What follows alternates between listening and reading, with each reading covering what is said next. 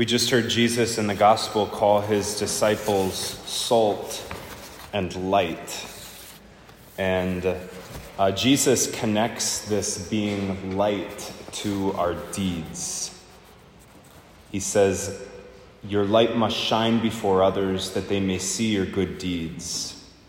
So our light shines unto others through our good deeds. Uh, this is why the church pairs our first reading with this gospel today, this reading from Isaiah. Isaiah uh, spells out some of those deeds that show forth the light, that make our lives shine. This is what God, through Isaiah, says to his people in our first reading. He says, Share your bread with the hungry, shelter the oppressed and the homeless Clothe the naked when you see them. Do not turn, turn your back on your own, in other words, your family. Do not turn your back on your own family, your neighbors. Uh, these remind us of what we call in the church the corporal works of mercy feeding the hungry, giving, giving drink to the thirsty, sheltering the homeless, visiting the sick and imprisoned, clothing the naked, giving alms to the poor, burying the dead. And God makes some pretty significant promises to the one who serves his neighbor in this way.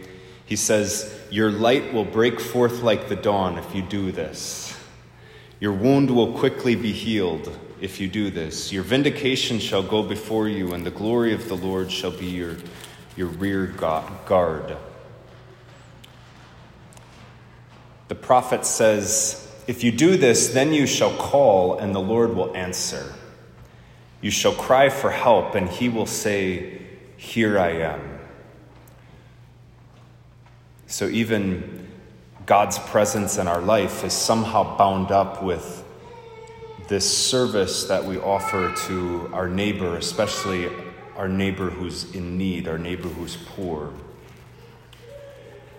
Another promise that the prophet gives at the end of this reading if you give your bread to the hungry and minister to the afflicted, then light shall shine for you in the darkness, and the gloom shall become for you like midday. So there's that theme of light again. This is why the church pairs these two readings. Even um, Jesus is saying these words in the Sermon on the Mount is, a, is like a brings Isaiah's words uh, to, to, to fulfillment. It's interesting because a lot of the times we think of this kind of service to the poor as, as a benefit for them, but the message of these readings is doesn't talk about anything about the benefit that's given to the person who receives. The benefit our gospels show us, our reading and our gospel show us is the benefit is for the one who gives. Light will if if if you do this, then light will break forth for you. Your gloom shall become like midday, the gloom in your life disperse. I, th- I certainly think we can understand this on a psychological level. Uh, when we become depressed, stuck, closed in on ourselves, self focused, self pitying, God gives us a remedy when we're in that state. Give to someone in need. When we're so fo- self focused, God says the remedy is to focus on somebody else, especially somebody who's, uh, who, who has real need. It's like medicine for us when we do this. Uh, we get out of our own head. It makes us not, not focus, not be so focused on how our own needs are not being met as we turn our attention to the needs of another just kind of makes us forgetful about that. Maybe we count our blessings a little bit when we serve this one, this needy person in front of me. I, I realize, gosh, like my life isn't so bad. God's really blessed me, actually. It, that, that, that kind of God's blessings in our life can be clarified as we uh, minister to someone who is in need. So there's certainly a psychological benefit for this uh, uh, to doing this. There's also a spiritual benefit, though, too. Uh, one of my favorite poets is Gerard Manley Hopkins. He's a, he was a Jesuit priest. And there's um, a lot of correspondence that exists between Hopkins and another poet friend of his, Robert Bridges. And um, Robert Bridges really struggled with his faith for, faith for a long time. He, he kind of went, vacillated back and forth between agnosticism and faith. And uh, he just really he went over all the arguments for the existence of God and just found it really hard to believe, at least in his earlier life. So there's a letter where he writes to Gerard Manley Hopkins uh, talking about the struggle, and he just asked, he, he says to Hopkins, who's, who's a priest, says, What do I need to do to believe? And Hopkins writes back with two words Give alms he says. What do I need to do to believe? Give alms. It's interesting, really interesting, strange response, first of all. Why, why would he say to give alms to someone who's struggling to believe in God? In other words, to give something to the poor, give, give something to a poor person. So it might be because God Himself is generous to the poor. God has a place in His heart for the poor. That's what the scriptures say over and over again. Uh, God is love. So, so then, when we, when we give to the poor, when we do a loving action like that, it, it brings us into the mystery of who God is automatically, even if we're not a believer, because because if we do an act of love, then we're doing something of God, whether we know it or not. So there's, there's a connection with God that's established when we serve our neighbor in need. It's like we, we enter more deeply into the mystery of, of, of God who is love, even if we don't really realize it. That could be one reason.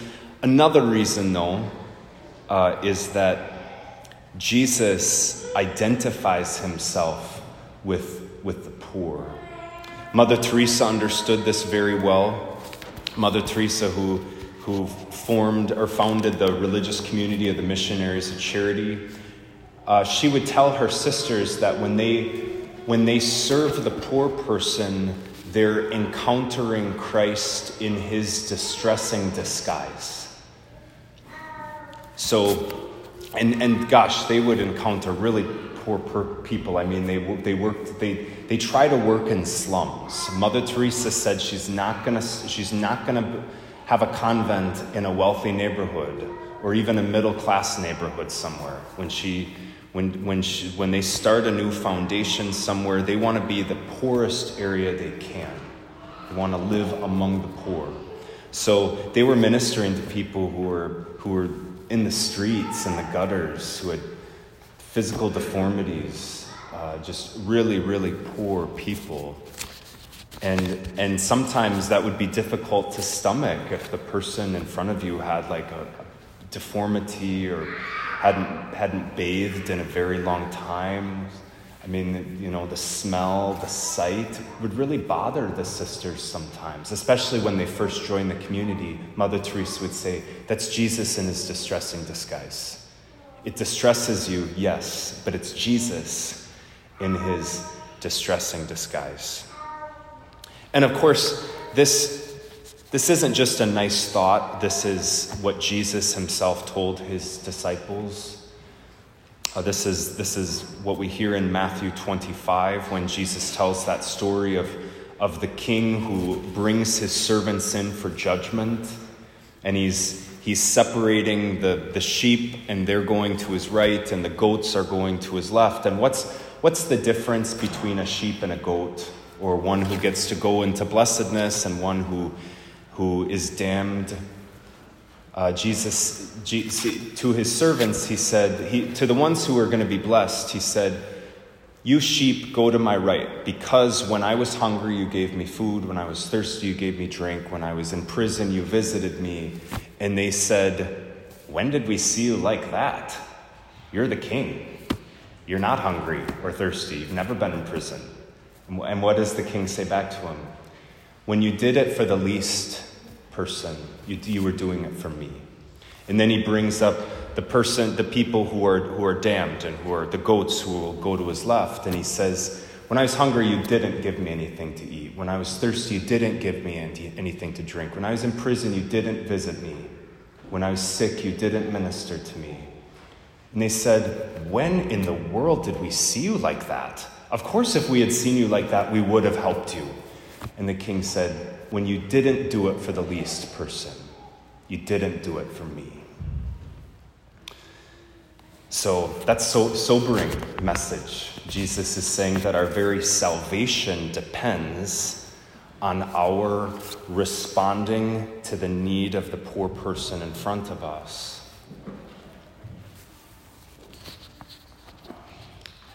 But the blessing for us is that when we, when we encounter that poor person in front of us, we're encountering Jesus. Maybe in his distressing disguise, but it's Jesus there to whom we're ministering. And so, this is why, why Hopkins could say to Bridges when he was struggling to believe in God, How can I believe in God? And Hopkins said, Give alms. Meet him in a poor person. Find him there. He's there. That's him. So there's another mystery that's going on here in these, in these readings that we have to point out. We're talking about the benefits of the corporal works of mercy, serving the poor in front of us. It's the benefit for that person, obviously, if, if uh, they didn't have something to eat and we gave it to them, or they didn't have anybody to, li- to listen to them, but we were a listening ear to them. Obviously, a benefit for them, but a benefit for us too, on a psychological level, on a spiritual level, as we meet God in that person. But also, Jesus says at the end of this gospel, Your light must shine before others, that they may see your good deeds and glorify your heavenly Father. So, I'm not the only person who benefits when I do when I perform an act of charity. And and the person I'm who's receiving the act of charity isn't the only person who benefits, but actually this way of living is like a light that shines unto others and others see the good works being done and are moved to think about God, moved to praise God this is something that Pope Francis has said and emphasized so much. He's, he talks about service to the poor as evangelization. A lot of times we think about evangelization or spreading the faith as something like this. You, you say to your coworker, "Gosh, you know, do you do you, do you pray? Do you, ha- do you have a I see you're struggling. Do you have a relationship with God? Do you, do you go to Mass? Have you been to confession? Really good things to say to somebody, our coworker, our relative, our friend. Really good. but that's, that's usually what we think of, I think, when we think of evangelization, when, I, when I'm teaching someone about the faith or encouraging them to come back to the faith in some way. Pope Francis says, do something for the poor. Because what happens then? People see that, notice that, it shines a light unto others, and moves people to glorify God, to think about God, to come back to God.